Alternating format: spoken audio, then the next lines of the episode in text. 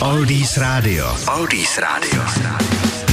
Na Oldies dozněl Paul Simon 50 Ways to Leave Your Lover a 11 minut po páté se jdeme podívat do kalendáře. Dneska máme 14. června roku 1777 tohoto dne Spojené státy eh, získali svou pruhovanou vlajku. Původně měla 13 červených a bílých pruhů a také 13 hvězdiček. Každý další nový stát byla nová hvězdička.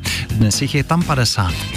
1834 to byl vyroben první smirkový papír. V roce 1901, tedy před 120 lety, byl v Praze otevřen most Legí, nahradil původní řetězový most císaře Františka I. Eh, tehdy to byl teprve druhý pražský most přes Vltavu.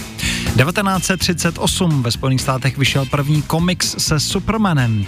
V roce 47. v Zámecké zahradě v Českém Krumlově se uskutečnilo první divadelní představení. Byl to Shakespeareův večer Tří královí. Tehdy tam ale ještě neexistovala ta slavná točna. Ta se odbylo premiéru až 9. června roku 58. 1948 Klement Gottwald byl zvolen prezidentem Československa. S tím už nic neuděláme. 1985 v Lucemburském Schengenu byla podepsaná dohoda o volném pohybu osob mezi státy Evropské unie, takzvaná Schengenská smlouva. Tak to se dělo 14. června v historii.